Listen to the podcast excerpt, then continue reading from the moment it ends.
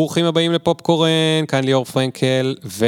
אנחנו פה בעוד פרק אה, עם פודקאסט שאוהבים להאזין לו באוטו, או כשמחליפים חיתול, או כשעושים נסיעת coast to coast, או כשמטפסים על האברסט, או כשאוכלים סנדוויץ' פסטרמה ב food truck בבנימינה. אה, תודה למי שטורח לספר לי איפה אתם שומעים את הפודקאסט. אנחנו פה מדברים אה, על קריירות ואנשים וטכנולוגיות ופסיכולוגיות וכלכלה התנהגותית וכל מה שיכול לעזור אה, לכם. אנחנו עושים שיחות עם אה, חוקרים, אנשי מדע, עובדים, מנהלים, עצמאים, יזמים, אומנים, אפילו אומנים קלאסיים, אה, יהיו לנו פה היום, וכל פרק... הפרק מזכה קצת את מה שהם למדו ו- ומה שיכול להיות רלוונטי אליכם מהחוכמה ומהניסיון שלהם, אה, למשהו שאתם יכולים להשתמש בו כדי להבין קצת יותר טוב את העידן המוזר שלנו, את העולם המוזר שלנו, אולי ייתן לכם השראה ליצור בו משהו חדש משל עצמכם. והיום בתוכנית ננסה להבין ממה מתפרנסים מוזיקאים קלאסיים בעולם החדש, ואני לא מתכוון ל... עומר אדם או שלמה ארצי, אני מתכוון למוזיקאים ולאומנים, למשל כאלה שמנגנים על טרומבון, או קרן יער, או תופים, אה, אה, וננסה גם להבין מה עושה האיש הזה שעומד ליד תזמורת שלמה ומזיז את המקלות שלו ימינה ושמאלה, או במקרה היותר טוב, אישה.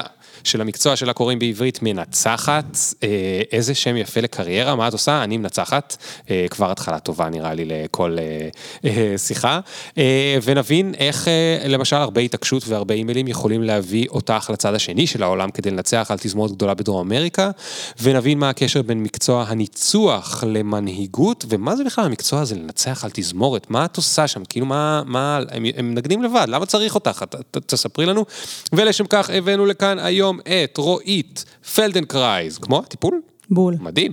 שהיא מנצחת תזמורת ומרצה ומנטורית לאומנים ויזמית, וגרה ועובדת ברצלונה, ועובדת שם עם, עם מספר תזמורות, והחלה את דרכה המוזיקלית כזמרת קלאסית, וגדלה בארצות הברית, ובארץ, והופיעה כזמרת במקהלות, והרכבים מובילים כמו המקהלה הפילהרמונית ומקהלת האופרה, ויש לה תואר שני בניצוח תזמורת מבית הספר למוזיקה על שם בוכמן מטה באוניברסיטת תל אביב. והיא מרצה על ניצוח ומנהיגות בחברות בינלאומיות. אני לא סיימתי, והיא ייסדה והקימה את תזמורת המושבות הישראלית. אני הייתי בתזמורת הקיבוצים, את יודעת?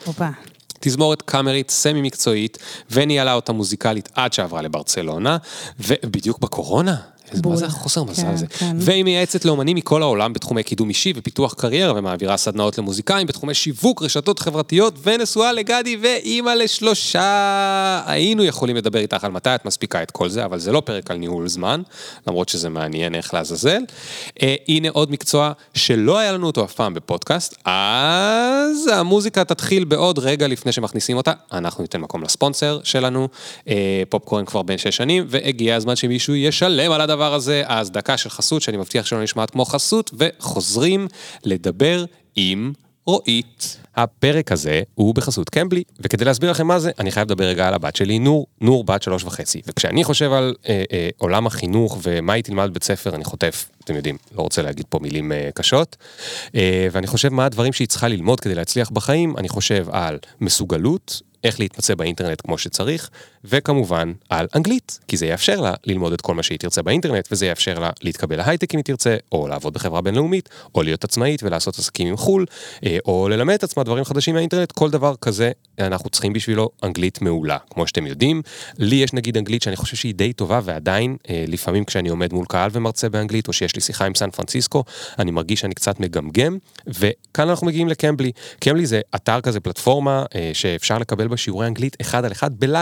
מורים שאנגלית זה השפת אם שלהם, אז זה מרגיש ממש כמו שיחה רגילה, למרות שיש הרבה יותר מאחורי השיחות האלה, וזה אומר שאפשר ללמוד בצורה הכי כיפית וגם הכי אפקטיבית, שזה שיחות, וגם מאוד מאוד מאוד חשוב, שוב, בייחוד אם אתם חושבים על לימודי אנגלית בשביל רעיונות אה, עבודה להייטק, או בשביל לעבוד עם לקוחות מחו"ל, צורה שתיתן לכם ביטחון לדבר, לא רק אה, לקרוא ולכתוב, שזה רוב מה שלימדו אותנו בבית ספר. עכשיו, כשהם דיברו איתי על חסות, אמרתי להם, תקשיבו, זה ישראלים, הם חשדנים, הם לא הולכים להירשם לפני שהם מתנסים בעצמם. אז הם זרמו ואמרו, יאללה, אנחנו יכולים לסדר למאזיני פופקורן 15 דקות חינם שיתנסו בעצמם ויראו אם בא להם. הם כמובן אמרו את זה באנגלית, כן? אז בתוך התיאור של הפרק וגם בבלוג שלי תמצאו לינק מיוחד שאם תירשמו דרכו תקבלו 15 דקות חינם להתקשר לדבר עם אחד המורים שלהם, בלי להכניס פרטי כרטיס אשראי וכל מיני שטויות כאלה, דאגתי שזה לא יהיה ככה כי ידעתי שזה אה, מעצבן. תיכנסו, תעשו שיחה כיפית 15 דקות באנגלית, תראו אם מצא חן בעיניהם. בעיניכם. אה, שיחקתי קצת בפלטפורמה שלהם, זה די מגניב, הכל שם מאוד גמיש, אתם יכולים לעשות כזה שיחה של רבע שעה פעם ביום, או פעמיים בשבוע לשעה, לעלות על שיחה בצורה ספונטנית באמצע היום. אתם יכולים לקבוע את הרמה של הדיבור, יש שם מרמת דיבור של מתחילים ועד כאילו ממש ממש מקצוענים, כולל הלימודים כאלה שרלוונטיים למבחני הסמכה, טופל ואחרים שצריך בשביל תארים בחו"ל, וגם התמחורים שלהם מאוד גמישים ומתאימים לדברים שהרגע דיברנו. קיצר, יש לינק בפרק, כנסו, קחו לכם שיעור של 15 דקות באנגלית במתנה עם מורה מחו"ל. אה, אתם יכולים גם לבחור אם אתם רוצים מורה מאנגליה, אמריקה, אוסטרליה וכולי. במקסימום עשיתם סתם חוויה כיפית של לתרגל קצת אנגלית עם מישהו. Uh, and now, let's start the episode, shall we?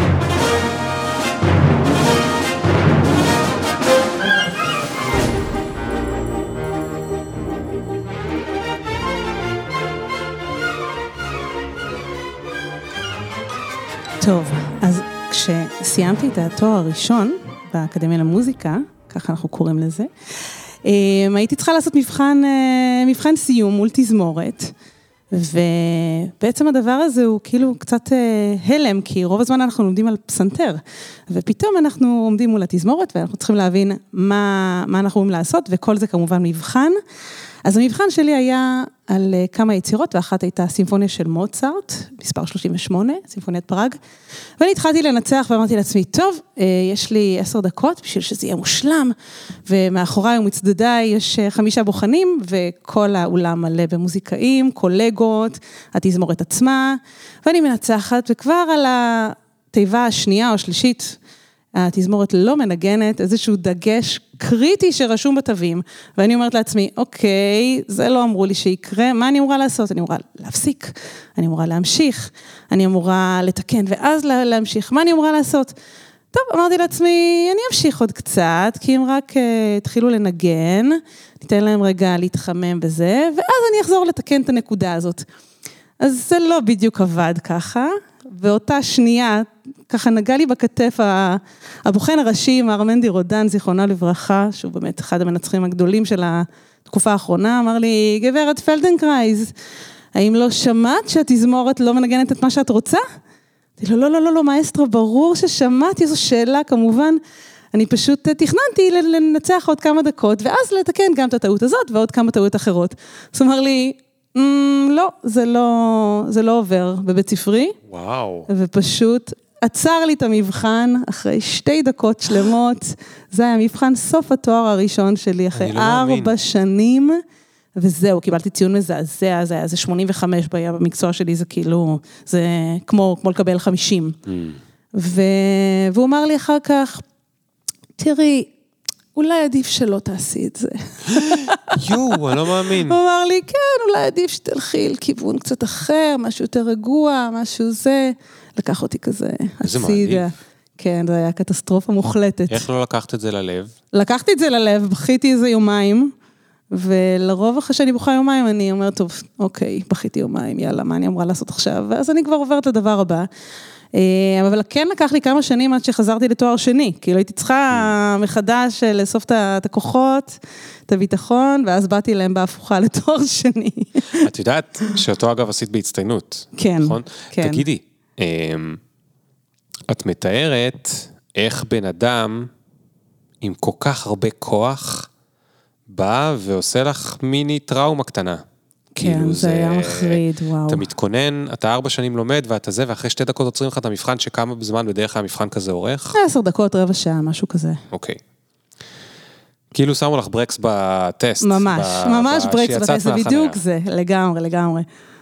זה כאילו מעניין, כי מנצחת על תזמורת, היא בעצם בדרך כלל בצד של מי שהיה הבוחן שלך. יש לך הרבה מאוד כוח והשפעה. כן. זה נכון, זה לא נכון, זה, זה, את מבינה על מה אני מדבר? והאם את מודעת לכוח והאם את נזהרת עם הכוח הזה? תראה, זה כוח אה, שהוא כוח ייחודי, כי אומנם זה נראה כאילו מנצחים באים ושולטים על התזמורת, אבל בפועל זה לא בדיוק ככה. בפועל זה שיתוף פעולה מאוד מאוד ברור, איזשהו הסכם בלתי כתוב בין הנגנים לבין המנצח. המנצחת במקרה שלי, וכשאנחנו מגיעים לעבוד עם תזמורת, אמ, אנחנו צריכים, אה, אתה יודע, לרכוש את, האמון ואת הכבוד של הנגנים, זה לא מגיע במקרה. זאת אומרת, הם יכולים לנגן מה שכתוב בתווים, כמו פקידים לעשות לי טובה, והם יכולים ממש להיות איתי. אז יש פער עצום בין שני הצדדים האלה, ולכן אני לא באמת שולטת על אף אחד, אני גם אה, מקפידה ש, שיהיה ברור לנגנים שאני לא שולטת עליהם, אלא שהם שותפים שלי. אתה יודע, בתחילת הדרך גם הייתי, הם רובם היו מבוגרים ממני ב-30-40 שנה, אז בכלל אני לא, אתה יודע, לא בפוזה כזאת שאני יודעת הכל, כי ברור שאני לא יודעת הכל. והיום אני, אני משתדלת שזה באמת... שהם ירגישו שאני כן מעריכה מאוד את הדעה שלהם ואת הניסיון שלהם, כי יש להם ניסיון מטורף. זה קצת נשמע לי כמו איזשהו מאמן צעיר שמביאים ל-NBA, וכבר יש שם מלא כוכבים. כן, בדיוק. וכאילו המאמן, אבל בעצם הם הכוכבים והם יודעים מה הכוח שלהם, והוא לא באמת יכול... את יכולה להעיף מישהו מהתזמורת? תראה, במקרים קיצוניים אני יכולה, אבל זה נדיר מאוד שזה מגיע למקומות כאלה. אבל, אבל מי קובע האם הבחור הזה ינגן או לא ינגן בתזמורת? בגדול, יהיה... המנהל המוזיקלי או המנהלת המוזיקלי הקבועים, שהם מנהלים את כל האדמיניסטרציה ואת ה... באמת גם את ה-HR של התזמורת, אם הם רואים שיש בעיה מתמשכת, הם יכולים להחליט שאותו נגן או נגנית אה, לא יחדשו להם את החוזה או משהו כזה. לא, אבל נגיד יש, אה, תכף נדבר על מי, למי שקצת פחות מכיר, אבל נגיד יש נגן אה, ראשון ונגן שלישי, ב, כן, לא משנה, בחליל, נכון. ווטאבר. Mm-hmm. את מחליטה מי יעשה את התפקיד הראשון או השלישי, או שאת מקבלת את זה ככבר סיפרו לך כאילו מי החלוץ ומי יושב על הספסל? זה תלוי. אם אני באה כמנצחת אורחת, שזה באמת, אני, אני אסביר בהמשך איך זה עובד, אבל אם אני באה כמנצחת אורחת התזמורת, אני מקבלת כבר תזמורת קומפלט, mm. מוכנה לגמרי. אם אני משתתפת בניהול של התזמורת, ביום, ביום-יום ממש בקביעה, אז אני יכולה להשפיע על מי אני יותר אה, נעים לי לעבוד איתו בתור סולן, בתור okay. אוקיי. נגן ראשון וכן הלאה. אוקיי, okay, אז, אז, אז זה אפילו קצת פחות ממאמן ממש. בספורט, זה, את, את, את, צריכה, את צריכה באמת שהם יכבדו אותך ויזרמו איתך למרות שאין לך כוח אמיתי. בדיוק, בדיוק. וגם תחשוב שכל הנגנים האלה, הרי יש מיליון סוגים של כלים. מאמן כדורסל, אם הוא בא לקבוצה, הוא לפחות יודע כדורסל. כן, אני לא יודעת לנגן גם על כינור, גם על צ'לו, גם על קונטרבאס, mm. גם על בסון, whatever. כן, יש הרי מיליון כלים שאין כן. שום סיכוי לדעת את כולם.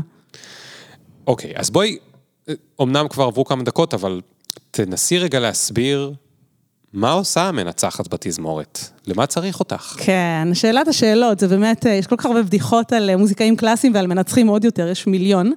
ובגדול, התפקיד שלי בתור מנצחת זה להחליט על איזשהו קונספט מוזיקלי, ליצירה שמן הסתם הנגנים כבר אה, כנראה ביצעו אותה בעבר, להחליט על איזשהו רעיון מוזיקלי ו...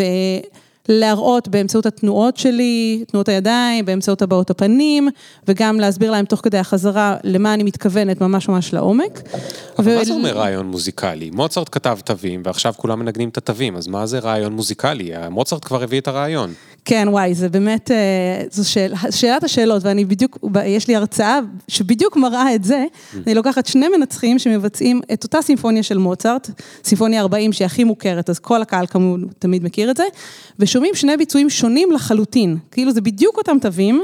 כן. אבל האינטרפטציה של כל מנצח עושה את זה אחרת לחלוטין, כן. ממש. זה כמו שייתנו ל... לא יודע, מהעולם שלי עכשיו ספציפית, כמו שייתנו לשני הורים שונים לקרוא את פינוקיו.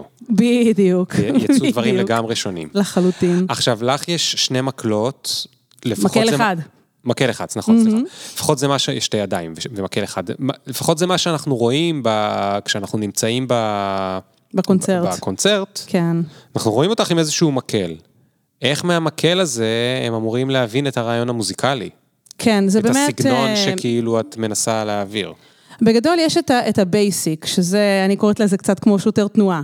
אתה יודע, להראות את, ה, את ה beat, להראות uh, כמה פעמות יש בכל תיבה, אם זה חזק יותר, חלש יותר, מה הקצב בדיוק. זה כמובן הבסיס לדברים, כדי שהתזמורת תוכל להיכנס, להתחיל לנגן ביחד ולסיים לנגן ביחד.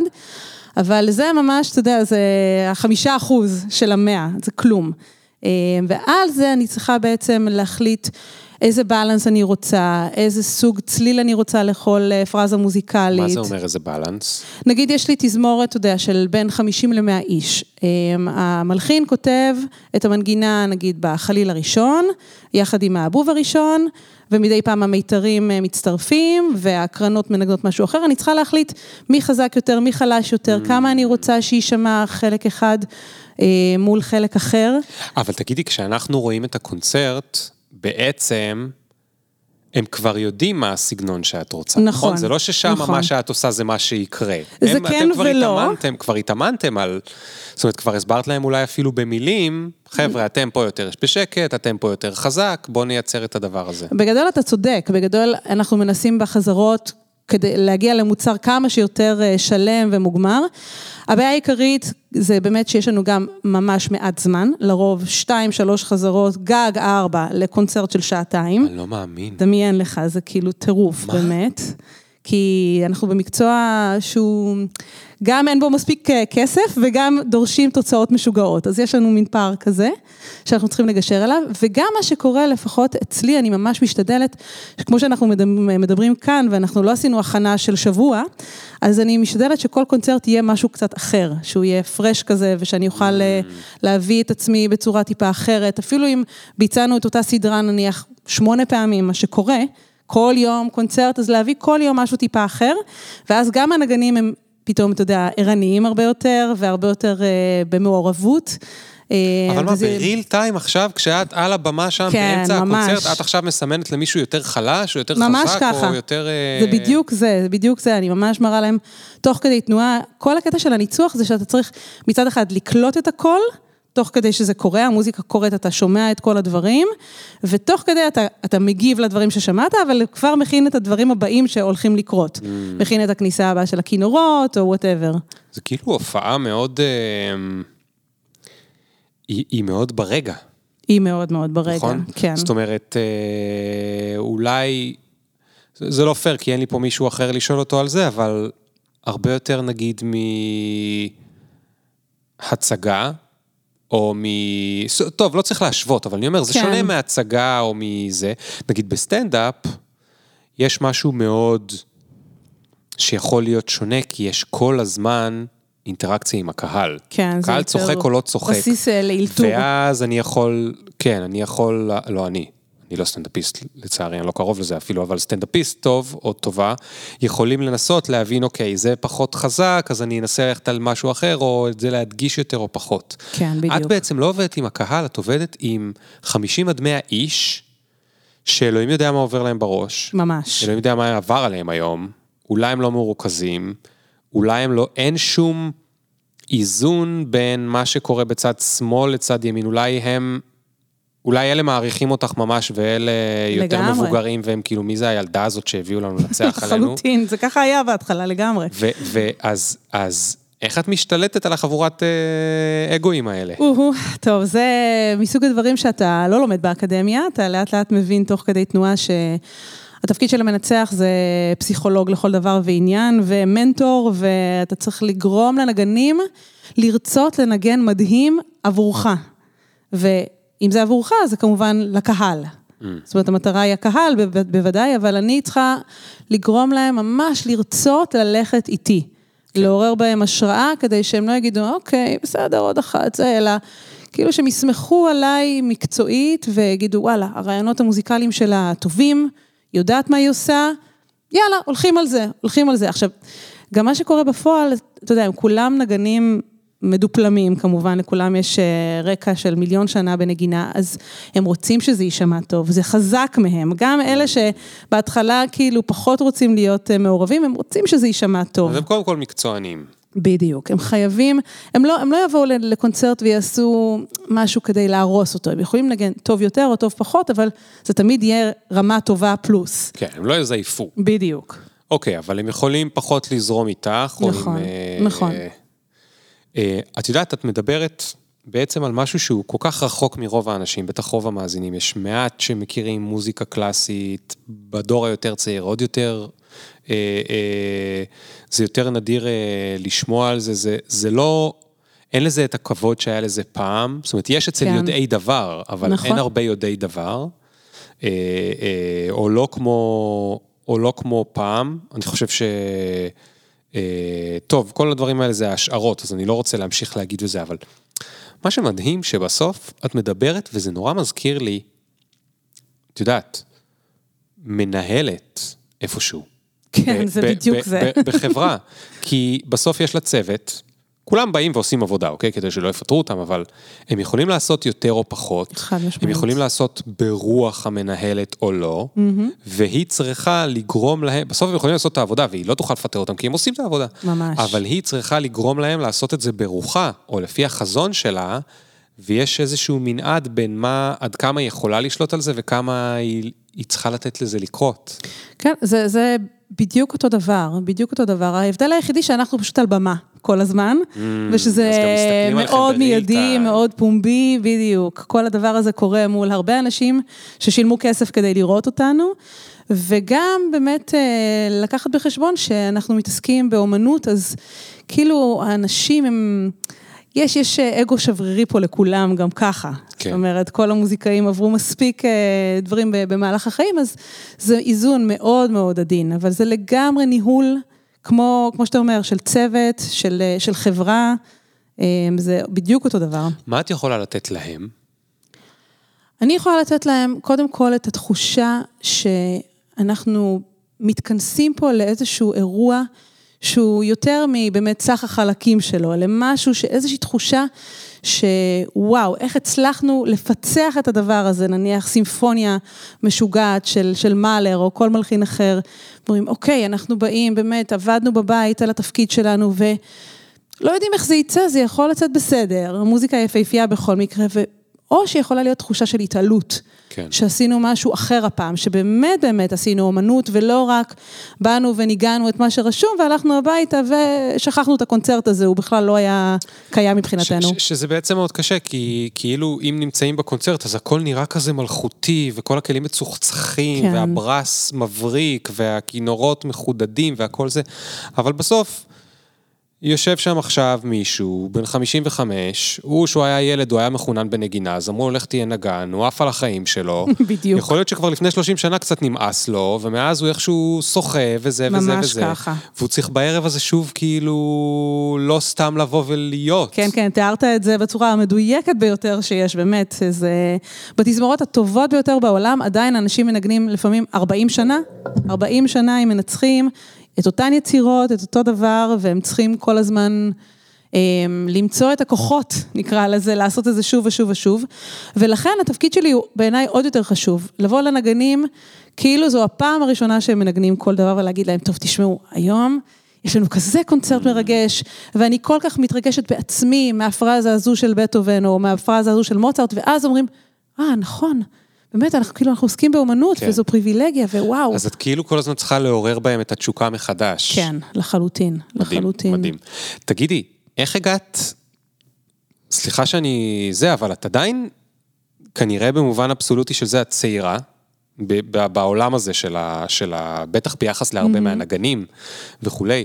איך הגעת לנצח על תזמורת בחו"ל? וואו, טוב, זה באמת, אה, אתה יודע, מסוג הדברים שאתה מסתכל אחורה ואתה אומר, זה באמת קרה, זה לא ברור איך כאילו החיים לפעמים מתגלגלים בצורה הזויה.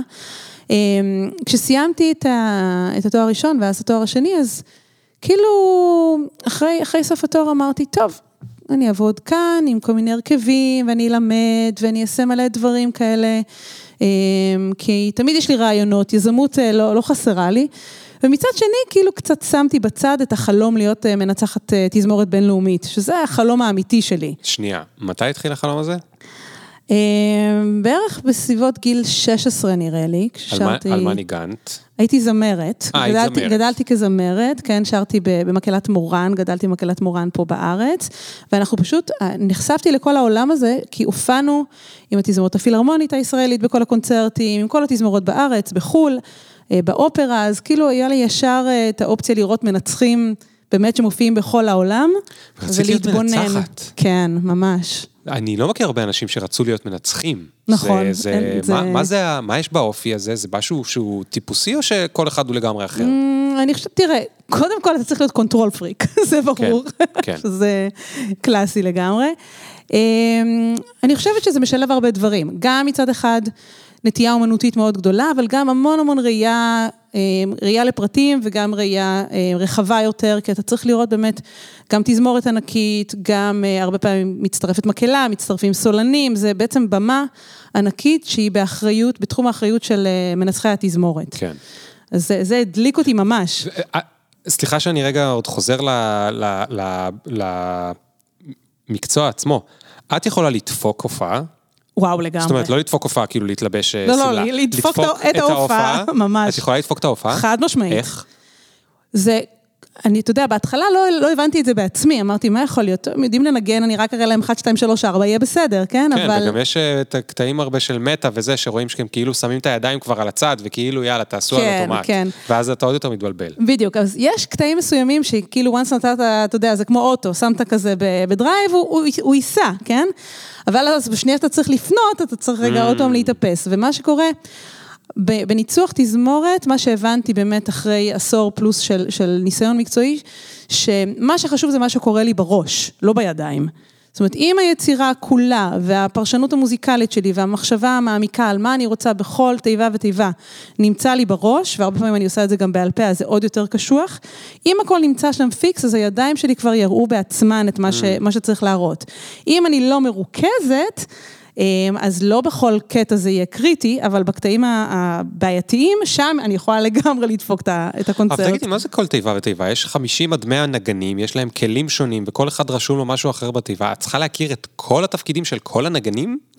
אני צריכה להכיר, לא ברמה אבל שאני יכולה לנגן כל תפקיד ותפקיד אה, בעל פה, אבל כן, אני מנגנת את הפרטיטורה זה נקרא, הפרטיטורה זה בעצם מה שמאחד את כל התפקידים.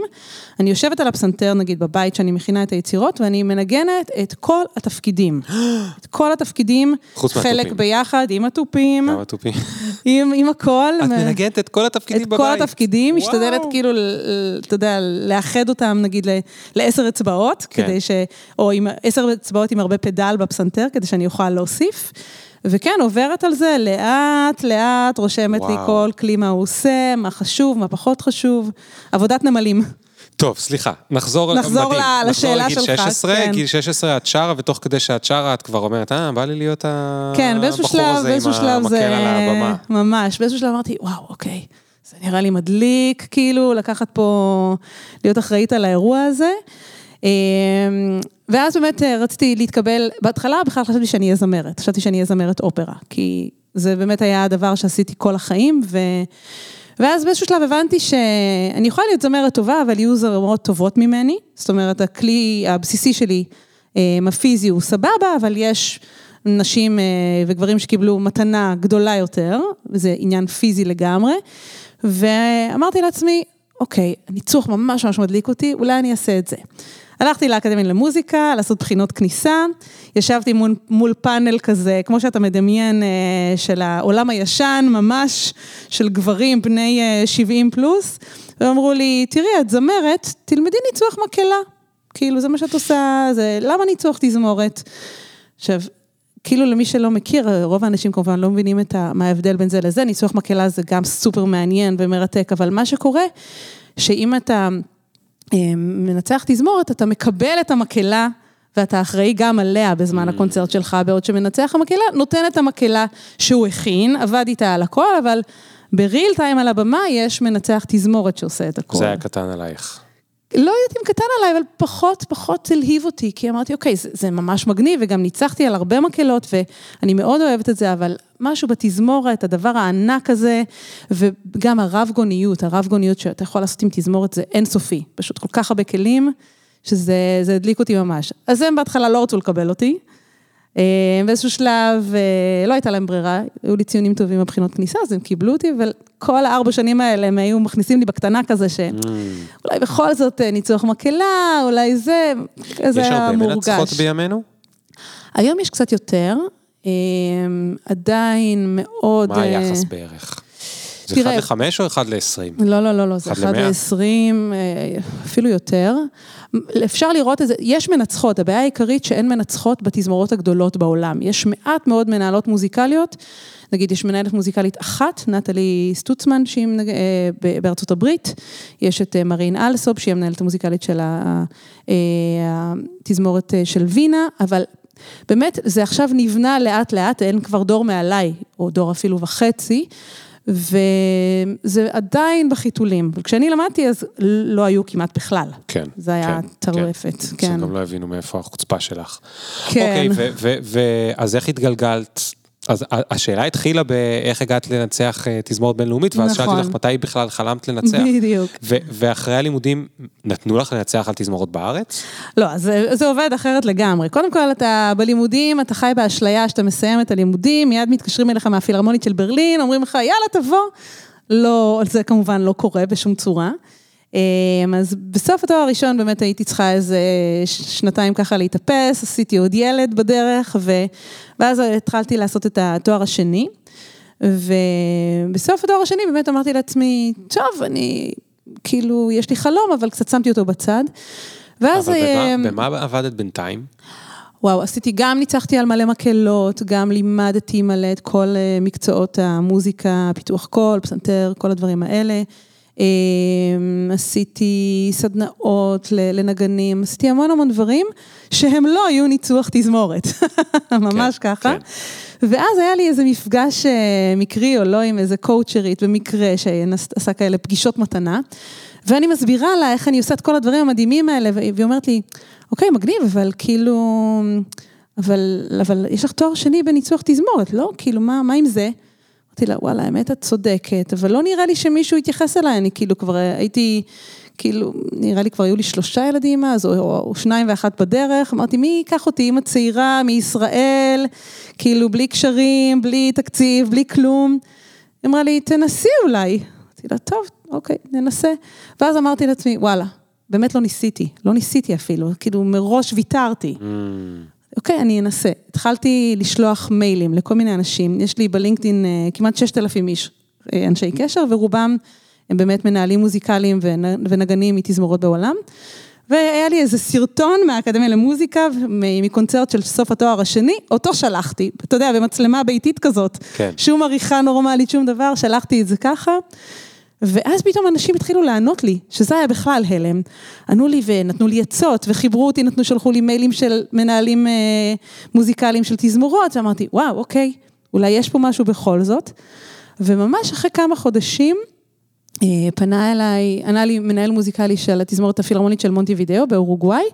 הוא אמר לי, כן, אני רוצה שתבואי לנצח אצלי על קונצרט ענק. איך את מסבירה את זה? מה הוא ראה שם? מה הוא, הוא סיפר לך פעם? הוא לא סיפר לי. מה מצא חן בעיניו? אני לא יודעת, אני חושבת ש... מה שאני מבינה היום, שנראה לי שהיה באמת גם אז, ואז עוד לא הבנתי את זה, שיש איזה לפעמים חיבור בין אנשים, mm. שהוא עובר אפילו במייל לפעמים, אתה יודע, באיזה וידאו כן, כזה, כן. והיה פשוט חיבור, ממש, הוא אמר לי, אני רוצה שתבואי, אנחנו נסדר את זה, והוא, והוא פשוט הביא אותי לשם, אתה יודע, 15 שעות טיסה, או אלוהים יודע כמה זה היה, ו, ופשוט לקפוץ ממש למים העמוקים. ככה. את דוברת ספרדית? עכשיו אני דוברת ספרדית, כי אני עובר ברצלונה, אבל אז לא דיברתי מילה בספרדית. אז איך מנצחים בלי לדבר, אה, מה, באיטלקית אתם מדברים? פיאנו ופורטה? כאילו מה... כן, טוב, המונחים המוזיקליים, תודה לאל, הם אוניברסליים באמת, והם מבינים אותם, אבל אה, ברוב התזמורות יש איזה נגן או שניים שהם מתרגמים לכולם, אז ככה גם היה שם, אה, אני דיברתי באנגלית, ומישהו תרגם. שמה הרגשת שהם נתנו לך כבוד? וואו, לגמרי לא. לגמרי לא. קודם כל, זה תלוי, אתה יודע, אתה מגיע לתזמורת, זה כמו אולם שלם של אנשים, חלקם איתך, חלקם לגמרי לא איתך, ויש כאלה מתנדנדים. אתה צריך לכבוש אותם יחסית מהר. אז שם, חלק הרגשתי שהם איתי, והם יאללה, אומרים, מגניב, מגיעה אישה צעירה, זה עוד לא היה לנו, איזה יופי, כאילו, אחלה. ומה שהיה ברור זה שהייתה סקציה שלמה של נגני צ'לו, הצ'לנים בתזמורת, שהם ככה לרוב בצד אה, ימין שלי, שהם פשוט באו להחתים כרטיס. לא, לא בא להם בטוב שאני שם, אה, וזה היה מאוד מאוד מורגש, כי אתה מקבל vibe לא מבן אדם אחד, אלא משמונה נגני צ'לו, כן. שמסתכלים עליי במין, חמודה, מי את, ומה מה את הולכת להגיד לנו עכשיו? וזה היה קשוח, זה היה מאוד קשוח אפילו. מה זה קשוח? קודם כל אתה מגיע בלי שעות שינה בכלל, כאילו זה, זה המקצוע שלנו, אתה מגיע, אתה נוחת. אה, היום אני כבר מספיק מנוסה, אני אומרת תמיד למי שקובע לי את הקונצרט, אני מגיעה, הולכת לישון במלון לילה, ואז אני איתכם. אני לא באה זה, אבל באות, אז אני נחתתי בבוקר, ובאותו יום כבר הייתה לי חזרה. תחשוב, בצד השני של העולם, כולי בג'טלג מטורף, ואני באה לתזמורת, אני מתחילה לעבוד איתם, ואני רואה שהם מנגנים, אבל הם כאילו, אתה יודע, הם צחקקים להם אחד עם השני, והם כאילו מסתכלים עליי במבטים כאלה מזלזלים, וזה היה סופר מלחיץ. עכשיו, בשלב הזה אין לך מה לעשות, אתה, כאילו, יש לך שלוש או ארבע שעות של חזרה, אתה לא יכול להפסיק באמצע. כן. זה כאילו, זה כמו רכבת שדוהרת, אתה חייב להגיע לתחנה. ובשלב הזה, מה שקורה לי לרוב, אני הופכת להיות שני דברים, אני הופכת להיות עוד יותר, כאילו, קשוחה, אני הופכת להיות יותר ככה אסרטיבית, דווקא, אני מראה להם כאילו שלא יתעסקו איתי, וגם אני עוד יותר משתדלת להיות סופר מקצוענית, כדי ש... בסוף הם יבינו שאני יודעת מה אני עושה, והם ילכו איתי באש ובמים. Mm. אז אני לא יודעת להגיד לך אם הם ילכו איתי באש ובמים, בכלל. לא, אבל רגע, אבל כן. רגע, בסדר, אבל אני קודם מתעניין בתיאוריה, לפני שנדבר על מה היה בפועל. כן, זהו, מה היה באמת. מה זה יותר קשוחה? איך זה בא לידי ביטוי יותר קשוחה? תראה, אני חושבת שבמקרה... הם לא, הם לא ילדים, כאילו, לא את לא ילדים. יכולה להגיד להם, אה, שב בפינה. לא, זה לא שב בפינה, אבל במקרה שלי זה היה כאילו כפול, כי גם הייתי צעירה וגם אני אישה, אז יש פה שתי בעיות מבחינתם. כן. אז הקטע של הצעירה, אוקיי, אתה יודע, אתה בא ו... ואתה רגיל, אני הייתי רגילה במקצוע שלנו, בתור מוזיקאים קלאסיים, אנחנו רגילים להיות מאוד מאוד מנומסים. מאוד בסדר כאלה, אנחנו רגילים להיות עם, ללמוד עם הורים אה, מבוגרים, אנחנו תמיד נותנים כבוד למי שמולנו, אנחנו בחיים לא מתנהגים לא יפה, אין דבר כזה. מצד שני, יושבים מולך אנשים שאתה רואה שהם מתחילים אה, לזלזל, כן. או שהם חושבים שאתה לא יודע מה אתה עושה, ואז אני הייתי צריכה להגיד, אוקיי, אני יכולה להיות חמודה ומתוקה וזה לא יעבוד, לחייך ולהיות ממש אה, נעימה כל הזמן, אלא פחות לחייך. פחות להיות lovable uh, כזה ולדאוג שכולם יאהבו אותי, אלא פשוט תגיד, אוקיי, קדימה, תיבה זה וזה, ככה, פורטה, פה זה, כאן לא היה דגש, בבקשה, טיק טיק טיק, ממשיכים, לא לדבר, כאילו ככה, כמו רס"ר. אז זה קצת כמו אם חוזרים לכדורגל, זה כאילו, יאללה, תחזרו לרוץ. כן, כן, ממש, לשם, ממש ככה. כאילו לתקתק הכל הרבה יותר מהר. לא לתת זמן לברבורים שלהם אחד עם השני. כן. וכאילו, קצת להיות, אה, אתה יודע, מקית אה, בצבא כזה. מזל שיש צבא שמכין אותנו. מקית בצבא, רק לאנשים כן, מבוגרים ממך ו... לגמרי, לגמרי. ו... וואי. כן. אוקיי, אז זה היה אסרטיבית. ומה זה אומר יותר מקצועית? יותר מקצועית זה עוד יותר לחדד לעומק מה אני רוצה. עכשיו, מה שקורה הרבה פעמים כשאנחנו מנהלים חזרה, נגיד, יש לנו שעה וחצי להריץ, אה, לעבוד על אה, סימפוניה, פלוס עוד איזה יצירה, שהם גם בגדול שעה וחצי של מוזיקה. זאת אומרת, זה, אין הרבה זמן. אז אנחנו משתדלים לעצור איפה שחייבים רק. לא לעצור כל שתי דקות, זה גם מוציא את התזמורת מאיפוס, וגם אין את הזמן הזה, אז... זה מה שההוא בבחינה שלך לא הבין.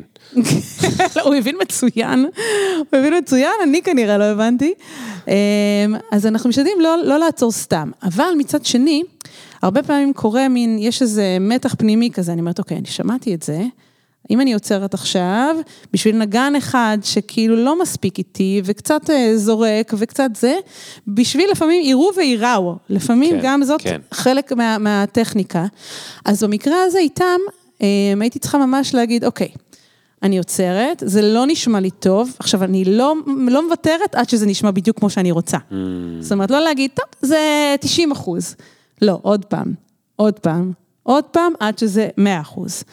וזה כאילו ממש ככה, להבהיר להם בצורה ברורה, כל זה, אתה יודע, בצורה נחמדה, אני לא יורדת על אף אחד, אני לא, כן. לא משפילה אף אחד, זה לגמרי לא הדרך שלי, אני לא מאמינה בזה בכלל. אבל מצד שני, אל תתבלבלו. אל תתבלבלו, אני, אני זו שקובעת מה יהיה פה עכשיו. איזה מטורף זה, זאת אומרת, את גם היית צריכה לא לקחת את זה... לא להתחיל לבכות על הבמה. לא להתחיל לבכות על הבמה, או מהצד השני של זה, לא, להתחיל, לא להתפרץ כמו כן. מישהו כאילו לא מקצועי, אבל שזה מאוד אנושי, אנחנו אומרים לא מקצועי כל הזמן, אבל לפעמים לא מקצועי זה כאילו הפוך מאנושי, הדבר האנושי זה לא, לגמרי. להגיד לו, בואנה, חתיכת סט, ת, ת, בוא לפחות תן לי הזדמנות. לא, גם תבין שכאילו הלא להתפרץ הזה, זה של, של עכשיו, של ה-15 שנה האחרונות.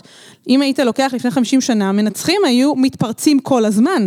היו מתפרצים, היו יורדים על הנגנים שלהם, יש ממש סרטונים משוגעים. כאילו, אני מראה את זה בהרצאה וואו. שלי על ניהול, אני אומרת, אף אחד לא היה מקבל יחס כזה היום בחיים, לא כן. היינו מוכנים לקבל כן. כזאת התעללות, אבל היום אנחנו לא יכולים לעשות את זה, זה כבר בעיה. יש, אני חייב לספר בקצרה, כי אני יכול לדבר על זה שעה ואני לא ארצה לגנוב הרבה מזמננו, אבל יש סרטון של דן אריאלי מראיין את יובל נוח הררי. Mm-hmm. ראיון של שעה וקצת. הופעה מדהימה, אתם חייבים למצוא את זה, לראות את זה. מדהים. ומה שקורה שם, מעבר לזה שזה שני אנשים מאוד חכמים, זה שהם מאוד שונים. דן אריאלי הוא אופטימי, mm-hmm. עם הומור וזה, ויובל נוח הררי הוא יותר פסימי, והוא רציני, והוא לוקח את עצמו ברצינות, ולמרות שהוא מבין הומור והוא קצת מחייך והוא זה. ויש שם איזשהו חלק שבו דן אריאלי כאילו מנסה קצת ל... אפילו הייתי אומר את המילה להקנית. לא, אה, להקנית אותו, כאילו של... אוקיי. אתה נורא פסימי עם העתיד שהולך, כולנו הולכים וזה, ובינה מלאכותית וזה, ונראה שכאילו שאין לנו בכלל... למרות שהוא אמר, אה, נוח הררי, שאין יותר מגפות ואין יותר מלחמות, ומאז, איך לומר, אה, פחות הלך. זה בספר על ההיסטוריה, בספר על העתיד. לא, לא, לא, בספר על העתיד הוא אמר את זה. נכון, אבל זה הכל... זה הכל הרמה לפרקים הבאים. כן, כן. שבהם הוא אומר שאין בכלל לצפות איך הם אה, זה, ושאת הכתר שלנו העברנו לבינה מלאכותית, ואנחנו כבר לא אבוד, בעלי ה... הכל אבוד. ודן אריאלי קצת, הוא ממש כאילו אומר לו, אתה פסימי, אתה זה, אתה... הוא, הוא קצת נכנס פה באופן עדין ומתוחכם mm-hmm. ואינטלקטואלי, אבל הוא כן, בכל זאת, שניהם לא פראיירים. כן. אני ממליץ לכם מאוד לראות, זה לא רק כי זה נורא מעניין, ולא רק כי הם מה שמדברים, הדינמיקה ביניהם זה מטורף. אחד הדברים הכי מטורפים שקורים שם זה שיובל נוח הררי לא נשבר. הוא לא מחזיר לדן אריאלי באותה, באותה מטבע, הוא לא מנסה להיכנס בו או לעקוץ אותו, ואני לא mm-hmm. חושב שזה בגלל שהוא לא מספיק מתוחכם, יכול להיות, mm-hmm. או חד ברגע, יכול כן. להיות, אבל אני לקחתי את זה למקום אחר, אני חושב שזה, שהוא מודע לסיטואציה, הוא מאוד מיינדפול, והוא אומר, אני אשאר מקצוען. כן. זאת אומרת, לא נותן לו להסיט אותו. דן רוצה קצת פה קצת להתקוטט איתי, והאמת, כן. זו הייתה אחלה הופעה לקהל אם הם היו קצת יותר מתקוטטים, mm-hmm. אבל הוא רצה להישאר באסנס, ולא להכניס את האגו לסיפור. ו... וכאן רציתי לשאול אותך, כאילו, בסוף, איך את עם האגו שלך הרי, מה, את כאילו הולכת אחרי חזרה כזאת ואת כאילו כבר בראש לילה שלם אומרת הייתי צריכה לעשות את זה והייתי צריכה להגיד לו את זה ומה הוא מעז בכלל וטה טה טה טה טה טה טה, או שאין לך את הדברים האלה כבר? היום זה כבר לא קורה לי. אמ, תראה, אחרי חזרה, אחרי חזרה לרוב מה שקורה זה כזה, ישר מין אה, כמו סל, אה, סל קניות כזה, אתה אומר, אוקיי, רשימת מכולת, כאילו, אוקיי, זה לא היה זה, זה ככה, מחר אני ככה, מחר, מה, מה אני צריכה, מה היה טוב היום, מה לא היה טוב, מיד אני מכינה לי כבר את, ה, את החזרה של למחרת, או את הקונצרט. אה, מה הדברים שעבדו מבחינתי, מה הדברים שעשיתי טוב, מה הדברים שאני מצפה מעצמי לעשות יותר טוב למחרת, אה, באיזה מקומות הייתי פחות מדויקת, פחות אה, הוצאתי לפועל את מה שבאמת רציתי. זה פחות נדיר שיש איזו אינטראקציה עם נגן כזה או אחר, שהיא כאילו ברמה הזו שהיא תיכנס לי כן. מתחת לאור. כן. זה קורה, אבל זה נדיר. אז זה מאוד סלף רפלקשן כזה מקצועי נשמע. כן, כן, ותראה, אגו חייבים שיהיה אגו, אין שאלה. בשביל לעלות על במה אתה חייב אגו, בשביל לנצח על תזמורת אתה צריך עוד יותר אגו, אין, אין שאלה, אבל uh, מה שמנחה אותי תמיד, אני משתדלת מאוד מאוד, זה באמת התווים עצמם, כאילו להיות נאמנה לאיזשהו רעיון מוזיקלי, להגיד, אני רק כאילו כלי. שמעביר הלאה, אני לא מוצרט, אני לא בטהובן, הם הגאונים, אנחנו רק בעצם אה, כלי, אני והנגנים שלי, אנחנו כלי להעביר את הדבר המופלא הזה מהפרטיטורה לקהל. זה הדבר. איך אה, בהמשך המסע, היית באורוגוואי, ניצחת תזמורת בינלאומית, אמרת יופי, אני מממשת את החלום שלי. כן. איך הגעת משם לכמה שנים בברצלונה? וואו, ברצלונה זה היה כמה שנים אחר כך. עם כל הכבוד לאורוגוואי, ברצלונה זה נשמע עוד יותר שווה. לא, לגמרי, לגמרי, אורוגוואי זה טיפה רחוק. אחרי אורוגוואי התחלתי להבין ש... אוקיי, זה, זה הזמן שלי לבנות באמת את הפורטפוליו הדיגיטלי שלי ואת כל מה שאני צריכה כדי אה, לקבל עוד קונצרטים בחו"ל. ובמקביל הקמתי את התזמורת שלי כאן בארץ, כדי, זה היה אפילו קצת לפני, התזמורת שלי אמרת הקמתי. הקמתי? הקמתי, ייסדתי. אמרת הקמתי? הקמת תזמורת? הקמתי תזמורת, כן. כאילו 2011. זה המקביל של אה, אני עושה להקה עם החבר'ה עם שלושה אנשים, אז אני עושה את זה עם מאה? אה, מה זה הקמתי כן. תזמורת? אני ב-2011 הייתי בדיוק, אה, התחלתי את התואר השני, ונורא התבאסתי, גרתי בפרדס חנה. כן. בשביל לראות נגיד קונצרט, בשביל לראות נגיד קונצרט לכל המשפחה כזה. אמרתי, טוב, אין, אין תזמורת פה באזור, יאללה, אני אקים תזמורת, תהיה כאילו בית למוזיקאים מכל האזור, ויהיה לי סטאז', כי אין לי סטאז' במוזיקה קלאסית, זה לא דבר שקיים אה, רשמית. ואמרתי, אני אקים תזמורת, היא תהיה...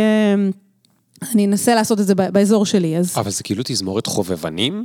היא הייתה תזמורת סמי מקצועית, חלק מהנגנים היו חובבים, חלקם היו מקצוענים בעבר שנגיד פרשו, היו כל, כל מיני סוגים כאלה, ו, אה, וחברו אלינו תמיד אה, כמה מקצוענים, ובאמת, אה, וככה התחלנו, ככה התחלנו, ובהתחלה, אתה יודע, אמרתי לעצמי, ננסה, כולם אמרו לי, נראה לך, כאילו, מי יבוא עכשיו עד אה, פרדס חנה או בנימינה במקרה הזה, בשביל לנגן כל, אה, כל שבוע, קונצרטים קלאסיים, משוגעים, משתגעת.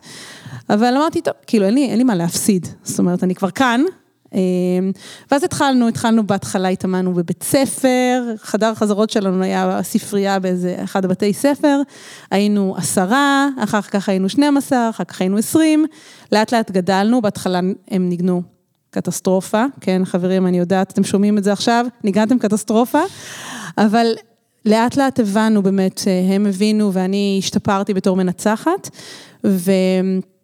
ובמהלך השנים הראשונות זה באמת היה, אתה יודע, כל הזמן, הכל היה על הגב שלי, וזה הרגיש כאילו כל שנייה זה עומד להתפרק, אבל לאחר מכן, אחרי כמה שנים, אנחנו כבר התחלנו להיות תזמורת שפונים אליה. דיברו איתי, אתה יודע, סולנים מחו"ל, סולנים מהארץ, הופענו עם המון המון נגנים מקצוענים מדהימים אה, מכל העולם, וכמובן מפה, מ- מישראל. ואולם הבית שלנו היה אלמה בזיכרון, שזה היה Nice, שוס, כן, כן, nice. ממש. איזה כיף. כן, זה באמת היה כיף. מרים. אמ, אחרי, את זוכרת את ההרצאה הראשונה, כאילו, של התזמורת הזו? את ההרצאה או את הקונצרט? את הקונצרט. טוב, הקונצרט הראשון זה אחד מהרגעים שאני רציתי מעדיפה להגיד לשכוח. הופעה וקונצרט יצא לי כן. הרצאה, סליחה. הקונצרט הראשון זה את אמ, מעדיפה לשכוח? מעדיפה לשכוח, לא, תראה, זה מתחלק אז לשניים. בואי תיזכרי. לא, לא, אני. בדיוק, זה מתחלק לשניים.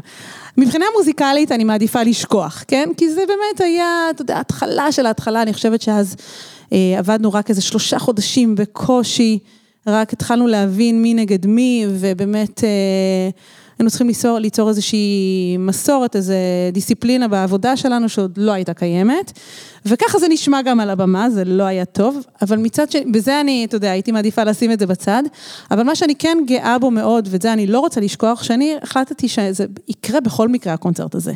גם אם אני, לא יודעת מה, אצטרך בעצמי לנגן על נבל, יהיה קונצרט, כי אני החלטתי שזהו. מאיפה הבאת נגן נבל בישראל בפרדס חנה? טוב, זה, זה אחד יש יותר הדברים משלושה נגני נבל בישראל? אני לא יודעת אגב, אולי יש ארבעה, לא יודעת כמה יש היום. איזה אבל הישג. אה, כן, זה, זה אחד הדברים ש, שאני טובה בהם, כאילו לגרום לאנשים לרצות לנגן עבורי. אה, אז היו באים נגנים, אתה לא מבין מאיפה, מבאר שבע, מחיפה, מכל וואו. מקום, באים עם הנבל שלהם, מכוונים שעה. ו... אז הקונצרט הזה היה מצד אחד שילוב כאילו של... וואו, הנה, עומדת תזמורת, יש תזמורת על הבמה שאני הקמתי כולה לפני שלושה חודשים. מצד שני, אתה יודע, מבחינה מוזיקלית זה לא היה וואו, וגם, אה, זה מתחלק, כאילו בעולם שלנו, של המוזיקה הקלאסית, אה, אם זה לא מושלם, זה כאילו אין לזה מקום. אבל כן. זאת בעיה, כי אז אתה, אתה כל הזמן יוצר במין תחושה שאתה, אף פעם אתה לא תהיה מספיק טוב. אין לזה שום, שום אה, כיוון. נכון, וחייבים להתנסות כדי להשתפר. בדיוק, זאת אומרת- אבל רגע, אבל גם, עד כמה זה טוב, זה בעיני המתבונן, או במקרה הזה המאזין, המאזינה. היה לכם קהל מקצועי שידע להבדיל בין מושלם לטוב מאוד?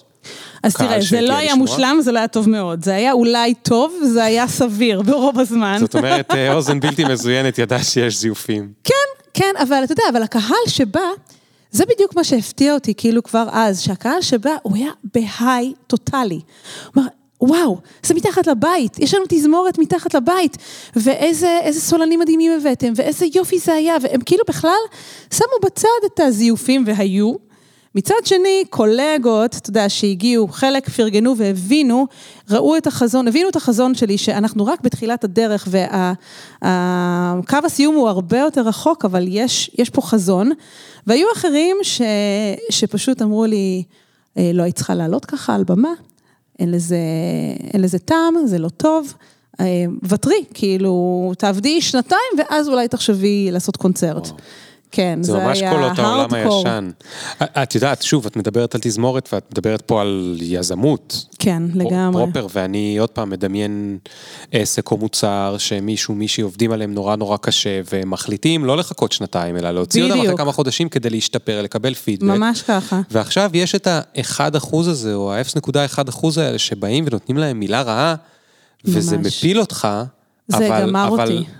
כן? גמר אותי, כי זו הייתה קולגה שמאוד מאוד הערכתי, וציפיתי, אתה יודע, ציפיתי שהיא תבין כן. לאן אני הולכת, לאן אני חותרת. כן. ושזו רק נקודה אחת על רצף מאוד מאוד, אמ, אתה יודע, נרחב, כן. שאליו אנחנו חותרים כאילו להגיע, אבל לא, זה לא עבד.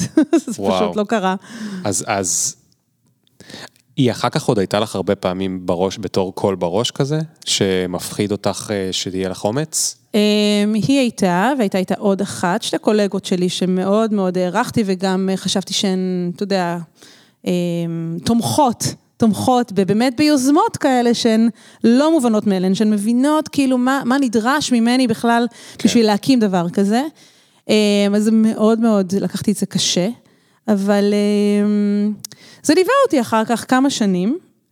אבל אה, ביום שעלינו על הבמה באלמה, אז שחררתי את זה, איך לומר. הנקמה, אתה יודע, צריכה להיות מוגשת קרה כנראה, מה לעשות. כן, כן. אמ, אז איך הגעת לברצלונה? אולי אנחנו נגיע לזה עד סוף הפרק. יאללה, ברצלונה, ברצלונה, כן. לא, זה אה, אני אשם, כן, אבל אני נהנה, לא אכפת לי לא, לא, מהברצלונה. לא, לגמרי. אוקיי, אז ברצלונה, תראה, אמ, אני נשואה לאיש קבע לשעבר, שהייתה לו פה קריירה צבאית אה, ארוכת שנים וגם קרבית, ולא הייתה לנו אופציה לחיות בחו"ל. ומצד שני, לי בתור מוזיקאית קלאסית היה ברור שאני חייבת לחיות באירופה איזושהי תקופה, כי קלאסי. אין מה לעשות, בדיוק, זאת אומרת, אירופה הקלאסית. הקלאסית. בדיוק. אז לא עברתי לברלין אחרי סוף התואר הראשון, כי הייתי כאן, אמ, אבל היה לי ברור שברגע ש... שהוא מסיים את הקריירה שהוא מחויב אליה בצה"ל, אז זה, זה יהיה הזמן שלנו לעשות רגע שינוי ולראות מה אני יכולה, אמ, איפה אני יכולה להתפתח עוד באירופה. וברצלונה בחרנו באמת כי המדינ... המנטליות היא מאוד מאוד, אתה יודע, אירופאית, אבל גם אה, מזכירה קצת את ישראל, ו... וים כמובן, ו... ואנשים אה, חמים ואוכל טוב, כן. ובאמת... אה, לא פחדת על הילדים? תשמע, אני פוחדת על הילדים אה, בגדול אה, פעם בשעה, כאילו, זה חיי האימהות. אבל אה, כיוון שאני עברתי רילוקיישן בתור ילדה לארה"ב, אז כאילו יש לי איזו פרספקטיבה של מה אני נותנת להם, ועם הקושי, והיה וואחד קושי, כי עברנו חצי שנה לפני התפרצות הקורונה, כן, וואו. בסוף 2019, אז עם, עם הקשיים, ולא חסר, אני כל הזמן מזכירה לעצמי למה אנחנו שם, ומה הם מקבלים, ו... אה, אתה יודע, איך הם זרמו עם זה? וואו, זה... בוא נאמר ככה, הגדול שלי זרם, הוא היה, הוא בדיוק עלה אז לכיתה ז', זרם, אבל לא היה לו קל בכלל, היו לו, שנה ראשונה הייתה מזעזעת, גם סגר הרמטי, וואו. אה, סגר הרמטי של חודשיים וחצי, בלי לצאת מהבית בכלל. זה ספרד, כל אירופה הייתה בסגר הרי משוגע, כאילו, כן, בהתחלה. אבל ספרד אתה מדמיין שהם קצת... אה, לא, לא, הייתה לי משטרה ירמו. מתחת לבית, אם אתה יוצא מה, מהבית, אם זה, אתה יכול עם הכלב שלך עד אה, 50 מטר אה, לצאת, וואו. וזהו. משטרה מתחת לבית כל הסגר, אי אפשר לצאת איפה לשום גרת מקום. בברצלונה? תספרי לנו סתם, כי גרה... ישראלים מאוד אוהבים את ברצלונה. כן, אני גרה בפרברי ברצלונה, בעיר שנקראת סן קוגת, שהיא באמת אחד המקומות היותר יפים שיש ביקום, כאילו פשוט אה, איכות חיים מטורפת, ו... וזה יתרון של, אתה יודע, להיות אה, קרוב אה, למרכז העיר, אבל לא ממש ממש במרכז העיר. וגם יש להם אה, תחבורה ציבורית, לא. תחבורה ציבורית של החיים, אתה יודע, יש לי רכבת מתחת לבית, אני כל כך מפונקת, אני באה, וואו, יש רכבת עוד עשר דקות, טוב, נו, בסדר, נזרום. אז זהו, אז, אז הגדול שלי באמת זרם, אבל עבר שנה ראשונה מחרידה, האמצעי שלי כל השנה הראשונה בכה. כל, וואו. ממש, פשוט כל יום שישי התפרקות טוטאלית וואו. של אה, סבא וסבתא לא פה, ואנחנו פה, ואני רוצה לחזור לישראל. הקטנה שלי הייתה מאוד מאוד קטנה, היא הייתה בת חמש, אז בגדול, אם אני שם והבן זוג שלי, אז יותר קל לה. איך את לא נשברת? אני נשברתי הרבה פעמים. הבנתי מזמן, אני צריכה להישבר ולאסוף את עצמי כל פעם. תראה, זה היה רחוק מלהיות אידיאלי, הסגר הראשון היה גיהנום. גיהנום, ו... וגם מבחינה מקצועית, אתה יודע, אתה בא, אתה אומר, אוקיי, אני מגיעה, והנה, אני ישר יוצרת קשר עם התזמורות, וישר עושה אודישנים וזה, פתאום אין כלום, הכל סגור, הכל באופן מוחלט, אין עם מי לדבר, כולם בבתים. אז אני נשברתי הרבה פעמים, אבל אה, אמרתי, טוב, אנחנו כאן כאילו שנה ראשונה. אז שנה ראשונה זה שנה טירוף, כאילו, זה, יודעים את זה כולם, כל מי שעובר, עושה רילוקיישן, אומר, אין, אי אפשר למדוד שום דבר על פי השנה הראשונה, בטח לא בזמן אה, מג- מגפה עולמית, אז צריך איכשהו לעבור את זה ולקוות את טוב. וואו. אוקיי, אוקיי, וכשיצאת מהמגפה העולמית, אז אה, מצאת תזמורת? כן, גיליתי שיש לי תזמורת צימפונית. מתחת לבית? עוד פעם את עם המתחת לבית הזה. לא, זה לא בול מתחת לבית, זה מרחק של... או שאת אה, אה, מתחת או- לבית, או שאם אין לך, אז את מקימה תזמורת מתחת לבית. בדיוק, בדיוק. לא, אני אוהבת את זה שיש לי, חוץ מהנסיעות לדרום אמריקה, יש לי, שיהיה לי club, כאילו. אז לא, אז בסן גורת יש תזמורת צימפונית מדהימה, מדהימה, באמת שזה, כאילו, אי אפשר להאמין. אבל סליחה, זה שזה מתחת לבית זה לא אומר שייתנו לך לנצח נכון, יש תור. לגמרי, לגמרי. אמ, יצא באמת מדהים, שלחתי מייל לכמה תזמורות, ושתיים חזרו אליי, אמ, ככה, בואי נקבע פגישה וזה, ואתה יודע, אתה קובע פגישה, אתה אומר, אוקיי, יש מלא פגישות, מי יודע מה יצא מזה, ואז באמת הגיעה הקורונה והכל, ועברה עוד כמעט שנה, עד, מהפגישה הראשונה ועד ה... בעצם המשך הקשר, ואמרתי, טוב, הם בטח שכחו ממני, כי וואלה, כאילו הכל היה סגור, וגם התזמורת יש לה עוד אה, התחייבויות קודמות למנצחים אחרים, אבל פתאום הם התקשרו, ואמרו לי, יש לנו פה סדרה קטנה, את רוצה לנסות, כאילו, את רוצה לראות?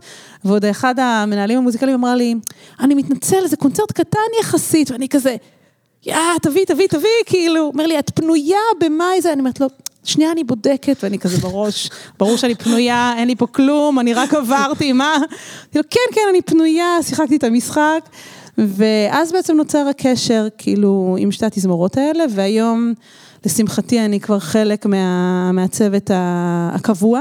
Mm. וזה זה באמת priceless, אני, אני כל הזמן אומרת כמה שזה לא מובן מאליו, לא מובן מאליו שזה ככה. אז תגידי, צוות קבוע, אבל את לא שכירה שם. אני לא שכירה, את בעצם, כל הסיפור שלך זה סיפור של עצמאית. מגיל אפס, כן. התזמורת בפרדס חנה, אני בכלל מפחד לשאול מאיפה, כאילו, כן, מי- כן. מי ממ- מימן את כל הסיפור הזה, כאילו, איך זה קורה? זה וואו. הכל התנדבות של כולם? זה... הרבה התנדבות והרבה, אמ, אמ, אתה יודע, איזשהו תכנון עסקי ממש מהקונצרטים עצמם. איך אנחנו עושים את זה, איך אנחנו ממלאים אולם, זאת אומרת, מפרסמים את לקחת הכל. כרטיסים וגביתם זה ממש, וזה, וכאילו מה, ממש. זה כמו הוצאה עצמית של ספרים? כן, המצאתם, כן, כן, בדיוק ככה. ואין עירייה שתומכת או... יש, אה, העיריות תמכו אה, במתן, כל פעם היינו בעירייה אחרת, לכן אני לא... לא, אבל גם, לא יודע, מבחינת המדינה, אני מניח שבתזמורות הגדולות במדינה תומכת.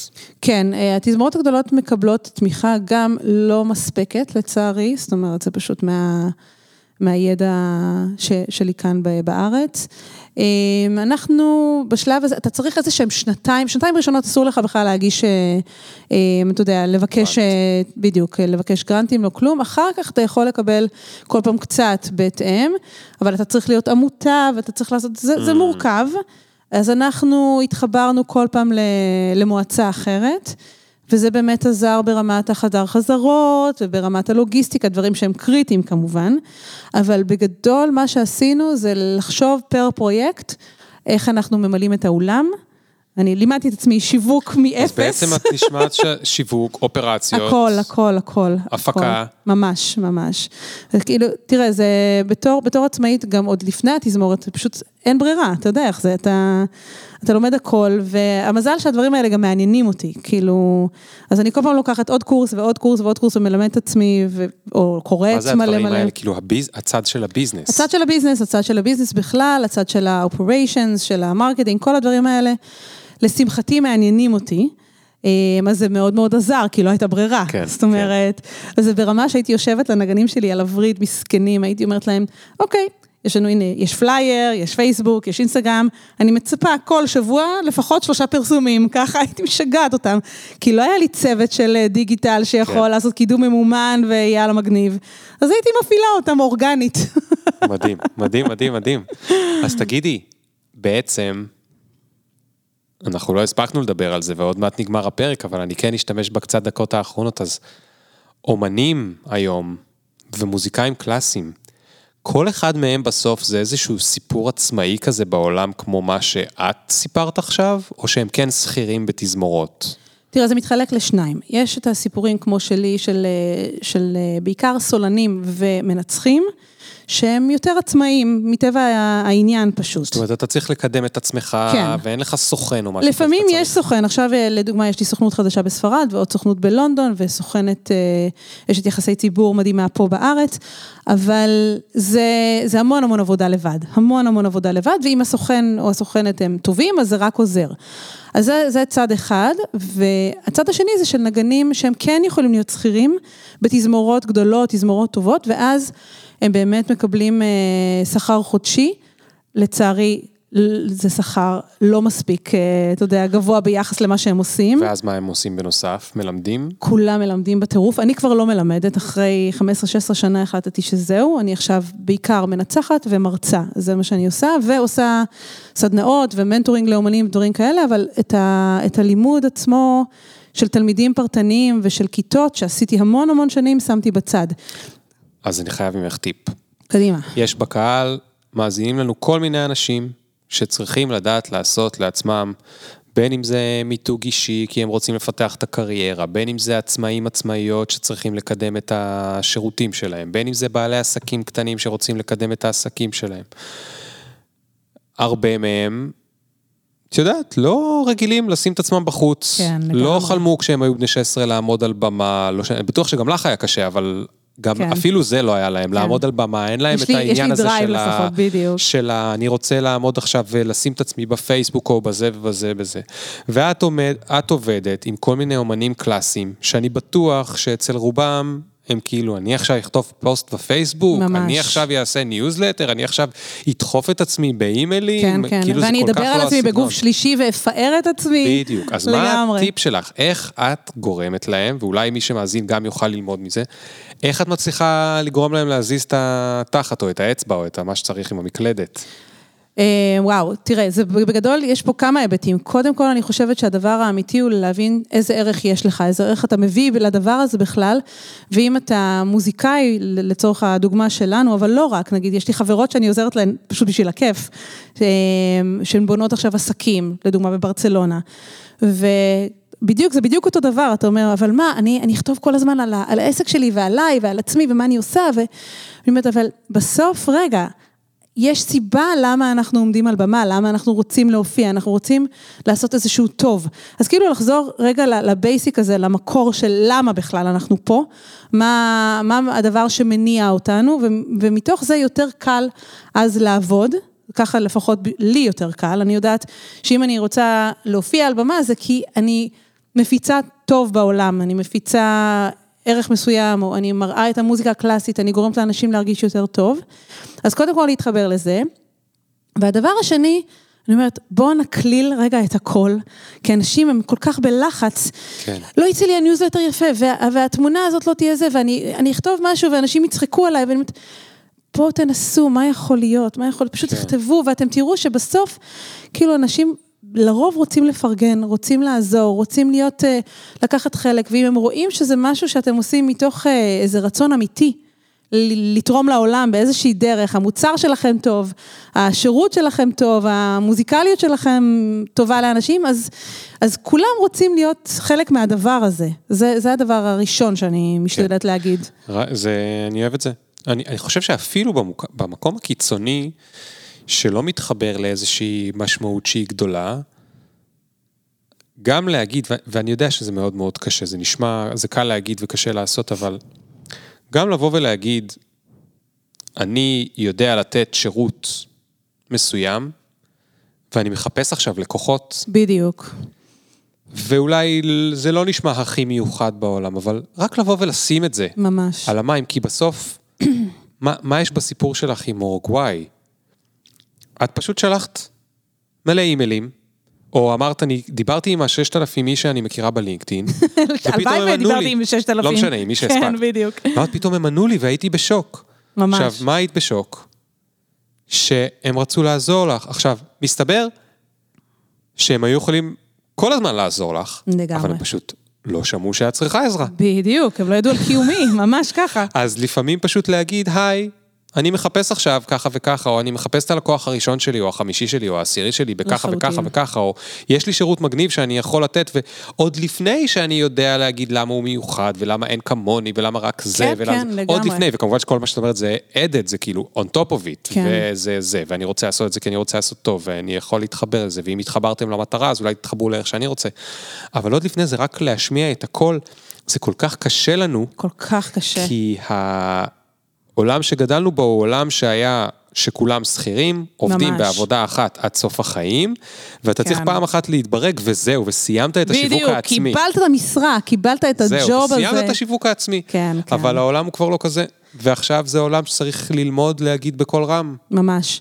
לא, תשמע, עכשיו אני הייתי בישראל בקיץ לתקופה, לכמה שבועות, כי בעצם בניתי את ההרצאה החדשה שלי והייתי צריכה לשווק אותה, והייתי צריכה בעצם, כמו שאתה אומר, לקוחות ראשונים, והחלטתי שהלקוחות הראשונים להרצאה הספציפית הזו יהיו בישראל, יהיו בעברית.